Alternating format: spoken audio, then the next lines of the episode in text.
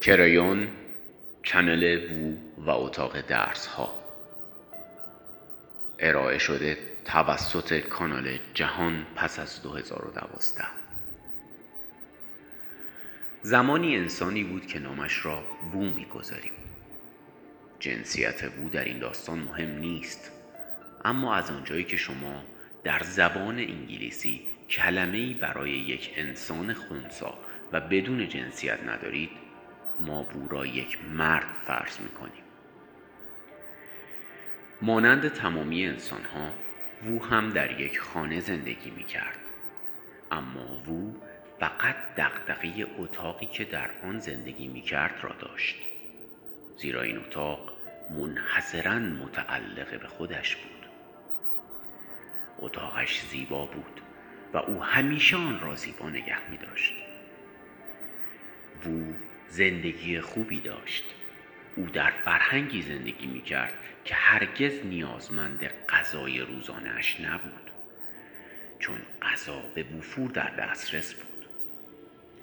هیچ وقت سرما و سختی نکشیده بود چون همیشه سرپناهی داشت. همانطور که وو در حال بزرگ شدن بود چیزهای زیادی در مورد خودش میآموخت. او میآموخت که چه چیزهایی خوشحال چه چیزهایی غمگین و چه چیزهایی او را عصبانی می کند مانند همه انسان ها او هم ترس هایی داشت. از انسان های دیگر و موقعیت های خاص می ترسید از انسان ها و موقعیت هایی که ممکن بود هر گونه تغییری را در شرایط موجودش ایجاد کنند واهمه داشت. چون با شرایط موجود کاملا احساس امنیت و ثبات می کرد وو از موقعیت هایی که ظاهرا روی اتاق با ثبات او کنترل داشتند می ترسید از انسان هایی که این موقعیت ها را کنترل می کردند می ترسید او از انسان های دیگر در مورد خدا چیزهای زیادی یاد گرفته بود. آنها به او گفته بودند که انسان بودن خیلی چیز حقیری است و وو نیز این را باور کرده بود. گذشته از همه اینها او به اطرافش نگاه می کرد و میلیون ها انسان را می‌دید در حالی که فقط یک خدا وجود داشت. به او گفته شده بود که خدا همه چیز است و او هیچ چیز نیست.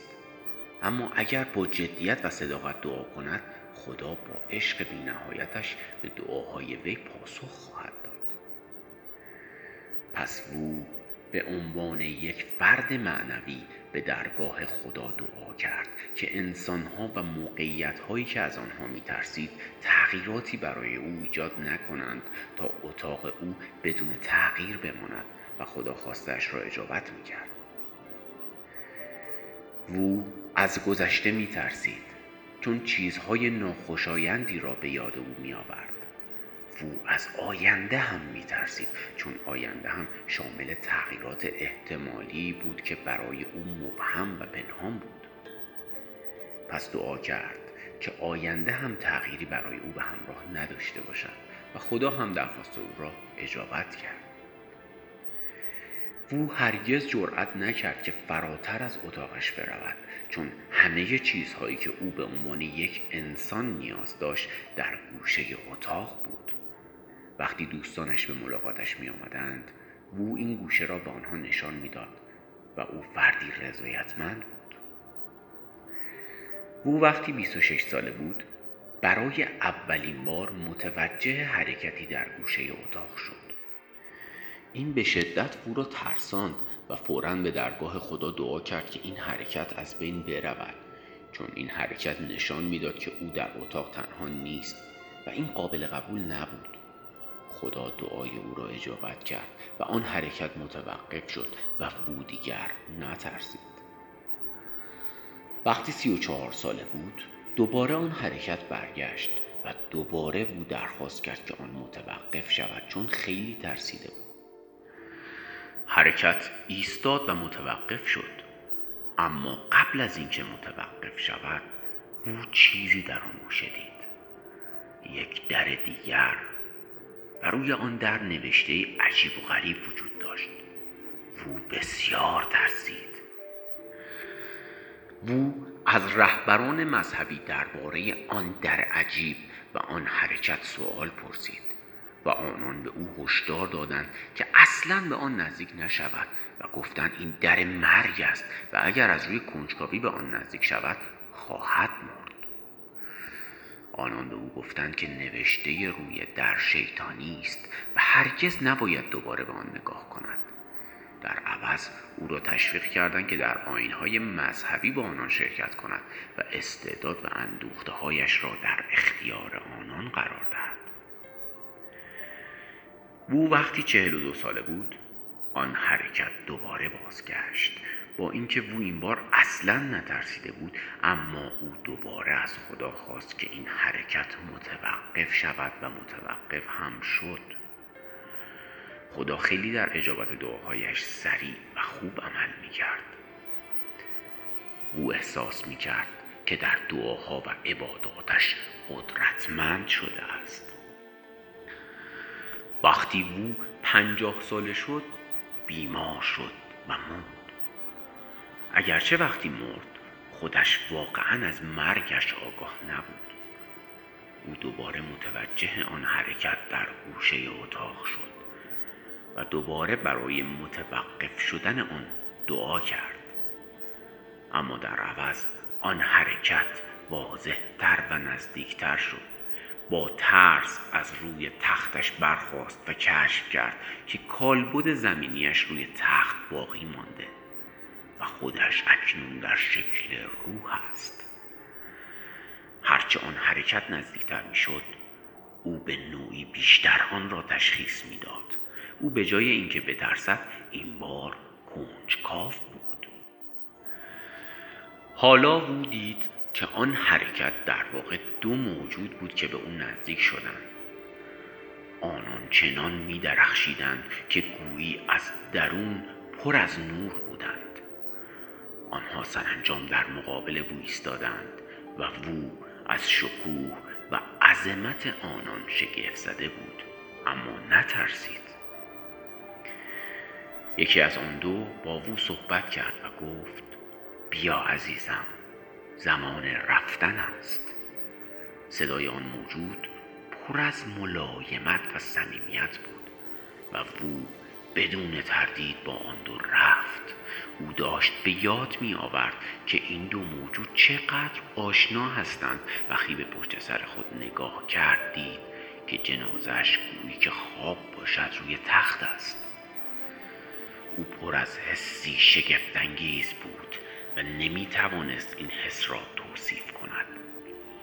یکی از آن دو موجود دستش را گرفت و او را مستقیم به سمت آن در که رویش چیزهای عجیبی نوشته شده بود بود در باز شد و هر سه از آن عبور کردند. او خودش را در یک تالار یافت با درهایی که به اتاقهایی در هر طرف باز می‌شد. او با خودش فکر کرد این خانه حقیقتا بسیار بزرگتر از آنی است که من تصورش را می‌کردم. وو متوجه اتاق اول با نوشته عجیب بر روی درب ورودی آن شد. او به یکی از آن دو همراهش گفت درون اتاق این درب سمت راستی چیست؟ بدون گفتن کلمه ای آن شمایل سفید رنگ در را باز کرد و به وو اشاره کرد که وارد شود. وو وارد شد و به محض وارد شدن از آن چیزی که می‌دید شگفت زده شد. از کف تا سقف ثروتهایی فراتر از تصور و خیال او چیده شده بود. پر از شمشهای طلا مروارید الماس او رو به یکی از آن دو موجود کرد و پرسید اینجا کجاست؟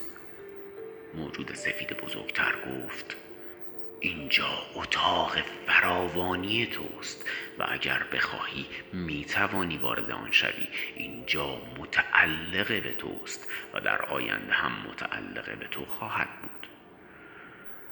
او از این اطلاعات شگفت زده شد. هنگامی که به تالار بازگشتند وو پرسید پشت درب اول سمت چپ چیست؟ یک در دیگر با نوشته عجیب که به نوعی تازه داشت معنادار می‌شد. وقتی آن موجود سفید در را باز کرد گفت این اتاق آرامش و صلح توست. اگر بخواهی که از آن استفاده کنی. وو وارد اتاق شد. و با مه قلیزی احاطه شد. به نظر می رسید این مه زنده باشد چون بلافاصله پیرامون بدن او را در بر گرفت و وو آن را با نفسی به درون کشید. حس راحتی و آرامش بر او غلبه کرد و او فهمید که دیگر هرگز نخواهد ترسید. او چنان احساس آرامش و صلح می کرد که هرگز نظیر آن را احساس نکرده بود. او دوست داشت آنجا بماند اما همراهانش او را دعوت به رفتن کردند و آنها دوباره وارد تالار شدند. هنوز یک درب دیگر مانده بود. او پرسید این درب چیست؟ موجود سفید کوچکتر پاسخ داد. این مکانی است که فقط تو می توانی داخل آن شوی. وو وارد اتاق شد و آن اتاق فورا با نوری طلایی پر شد. وو دانست که آن چیست. آن جوهره و اساره و ذات خود وو بود. روشنبینی و اشراق او دانش او از گذشته و آینده. این انبار روح و عشق او بود. وو با لذت گریه کرد و مدت زیادی آنجا ایستاد و حقیقت و ادراک آن را دریافت کرد. همراهان او داخل نیامده بودند و صبورانه منتظر او بودند. سرانجام وو به تالار بازگشت. او تغییر کرده بود. او به همراهانش نگاه کرد و آن دو را تشخیص داد و با جدیت گفت شما فرشتگان راهنما هستید؟ موجود بزرگتر گفت نه ما فرشتگان راهنمای تو هستیم. آنها در کمال عشق ادامه دادند ما از زمان تولد تو فقط به یک دلیل اینجا بوده ایم. تا عاشق تو باشیم و به تو کمک کنیم تا این در را به تو نشان دهیم. اما تو هر بار ترسیدی و از ما خواستی که عقب بکشیم و ما همین کار را کردیم. ما عاشقانه در خدمت تو هستیم و به تجسم ها و تناسخ های تو احترام می‌گذاریم. وو در حرفهای آنان هیچ گونه قضاوتی احساس نکرد. او فهمید که آنها او را قضاوت نمی کنند بلکه به او افتخار می کنند و او عشق آنان را احساس کرد. او به دربها نگاه کرد و حالا قادر بود که آن نوشته ها را بخواند. و همانطور که در تالار حرکت می کرد نوشته های روی درها را می شفا قرارداد و لذت. او حتی چیزهایی بیش از آن که تصور داشت ببیند را می‌دید. چون دربی می‌دید که رویش نوشته شده بود فرزندان متولد نشده و حتی دری دید که رویش نوشته شده بود رهبر جهان. او تازه داشت می‌فهمید که چه فرصتهایی را از دست داده است و مثل اینکه آن دو موجود فکرش را خوانده باشند گفتند روح خودت را سرزنش نکن چون این کار مناسبی نیست و در خدمت شکوهمندی تو نیست. او کاملا حرف آنها را درک نکرد. او به آنجایی از تالار که از آن وارد شده بود نگاه کرد و آن نوشته روی در را دید که قبلا او را ترسانده بود. آن نوشته یک اسم بود. آن نوشته اسم او بود اسم واقعی او و او حالا کاملا می‌فهمید. او در این لحظه همه چیز را به یاد آورد و او دیگر وو نبود. او با راهنمایان خود خداحافظی کرد و از وفاداری آنان تشکر کرد. او برای مدت زمان زیادی آنجا ایستاد و آنان را نگاه کرد و به آنها عشق ورزید. سپس او برگشت تا به سوی نوری که در انتهای تالار بود برود. او احساس کرد قبلا اینجا بوده. او می‌دانست که در ادامه چه چیزی در انتظارش است. سفری سه روزه به قار آفرینش برای بازیابی اساره وجودی او. و سپس تالار افتخار و برپایی جشن و دیدار کسانی که عاشق او بودند و انتظار دیدن او را میکشیدند او می‌دانست که قبلا کجا بوده و می‌دانست که اکنون به کجا می رود به خانه می رفت خلاصه ای از توضیحات لی کارول درباره این حکایت. در این قصه خانه او به وضوح زندگی اوست یا آنطور که کرایون می‌گوید یک تجلی یا یک زندگی او بر روی زمین است اتاقهای مختلف در این داستان استعاره ای از پنجره های شانس هستند که از طریق قراردادها کارما و پتانسیل های ما در زمانی که اینجا بر روی زمین هستیم به روی ما گشوده می شوند. آن بخش از این داستان که درباره این است که وو متوجه این می شود که چه چیزی او را عصبانی می کند و چه چیزی باعث خوشحالی وی می شود در واقع اشاره به آن بخشهایی از ما دارد که به گذشته و اتفاقات گذشته ما می پردازد و رویدادها را مرور می کند تا احساسی خاص داشته باشیم. معمولا این رفتار مناسب یک فرد روشنبین نیست چون این کار خاطرات قدیمی ما را به سطح می آورد تا ما بتوانیم احساس عصبانیت، نفرت، کین توزی و قربانی بودن داشته باشیم. گاهی اوقات فقط خوب است که خاطرات و آرزوهای قدیمی را در جایی داشته باشیم که با یادآوری آنها خوشحال شویم. این که کرایون می‌گوید که وو با این هدف چیزهایی را روی دیوار آویزان می کرد معنادار است. وقتی شما به خانه من می آیید چیزهای روی دیوار برای دید عموم آنجاست. عکس های خانوادگی من آثار هنری زیبا و من به این دلیل آنها را روی دیوار آویزان می کنم تا به آنها اهمیت خاصی ببخشم.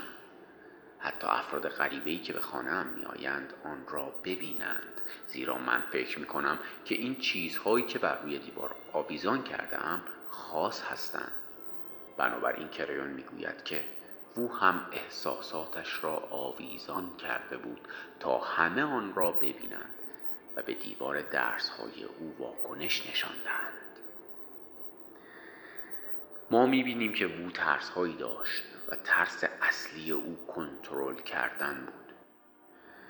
به نظر می رسید که او از هر چیزی که ممکن بود اتاق او یا همان زندگیش را تغییر دهد می ترسید و عکس عمل او نسبت به این ترس ها این بود که همه چیز را ثابت نگه دارد. پس ترس اصلی او از تغییر بود و او یک آگاهی ایستا و ثابت داشت. همچنین او از گذشته و آینده هم می ترسید او برای اینکه خدا را بشناسد از دیگران درباره خدا می آموخت و او از هر آنچه که فرا می گرفت برای حفاظت خودش در مقابل تغییر از آن استفاده می کرد. این دقیقا مثالی از آموزه های دینی ماست ما خدا را مسئول حفاظت از شر و شیطان می دانیم. این دیدگاه باعث تقویت قدرت تفکر معنوی ما نمی شود و مفهومی مبنی بر قبول مسئولیت در برابر آنچه که برایمان پیش می آید را بیان نمی کند. در حالی که کرایون به ما توصیه می کند که همیشه باید این موضوع را مد نظر داشته باشیم. بخش شگفتانگیز داستان این است که وو به آموزه ها و تعالیم مذهبی معمول معتقد با وجود همین دعاهایش هم اجابت می شد. او حفاظتی که درخواست کرده بود را دریافت کرد و در مقابل تغییر و حرکت مزاحم گوشه اتاق محافظت می‌شد کریون به ما گفته است که عملکرد روح خدا مطلق است و انرژی عاشقانه دعاهای خوب نتیجه می دهد. ما در هر زندگی خود با شانسهای مختلفی جهت توانمندسازی و خودشناسی مواجه می شویم. و بو هم این شانس را داشت. اگرچه او گمان می‌کرد که پاسخهای رضایت بخشی دارد اما خدا او را با تلنگری از سوی راهنماهایش مفتخر کرد و این تلنگر همان حرکتی بود که او در گوشه اتاق به همراه تصویری از یک در می‌دید. در واقع این تلاش های فرشته های راهنمای او بود تا او را به سوی واقعیتی دیگر هدایت کنند و در نتیجه آن فرصت های شایسته ای برای تغییر و مقابله با ترسش به او بدهند. و باز هم تأمل برانگیز است که کریان به ما نشان می دهد که ادیان به او گفته بودند که باید چه کاری انجام دهد و گفته بودند که آن حرکت گوشه اتاق حرکتی شیطانی است. در واقع این پاسخی بود که برای هر آنچه که مخالف آموزه های رایج باشد داده می شود پاسخ شیطانی بودن است. بسیاری از کسانی که با دیدگاه دیگری مخالفند به سادگی آن دیدگاه را شر و شیطانی می نامند و هرگز به طور واقعی به هیچ یک از پیام ها توجه نمی کنند و به انرژی پیرامون آن اعتقاد و باور نگاهی نمی اندازند سرانجام او مرد و آنچه بیش از همه از آن می ترسید روی داد. حرکت گوشه اتاق واقعیت پیدا کرد. اما او به نوعی داشت آن را تشخیص می‌داد و دیگر ترسناک نبود. ما به دیدن اتاقهای مختلف می رویم و در تجربه وو شرکت می کنیم. گردش در اتاقها نشان دهنده قرارداد زمینی او قراردادی که او با خودش بسته بود. پتانسیل های روشنبینی او در طول مسیر ثروت صلح جوهره و ذات درونی او قدرت او بخش الوهیت اوست. او در طول مسیر فرشته های راهنمایش را شناخت که این به ما نشان می دهد که ما می دانیم که فرشتگان راهنما واقعا چه کسانی هستند. اما تا زمانی که ما بر روی زمین هستیم این از ما پوشیده است. تصور کنید که زندگی خود را با دو یا سه دوست خود میگذرانید و آنها همیشه آماده کمک به شما هستند و شما تمام مدت آنها را نادیده می‌گیرید و باز همچنان آنها شما را قضاوت نمی کنند عشق خدا این چنین است. زمانی که او تصویر بزرگتر را درک کرد احساسی از ناامنی به او دست داد که چقدر در اشتباه بوده است. فرشته های راهنما به او گفتند روح خودت را ملامت نکن چون کار مناسبی نیست و سرزنش کردن و خود را مقصر دانستن در خدمت شکوهمندی تو نیست. او در آن لحظه از یک انسان سابقه در حال درس گذراندن داشت.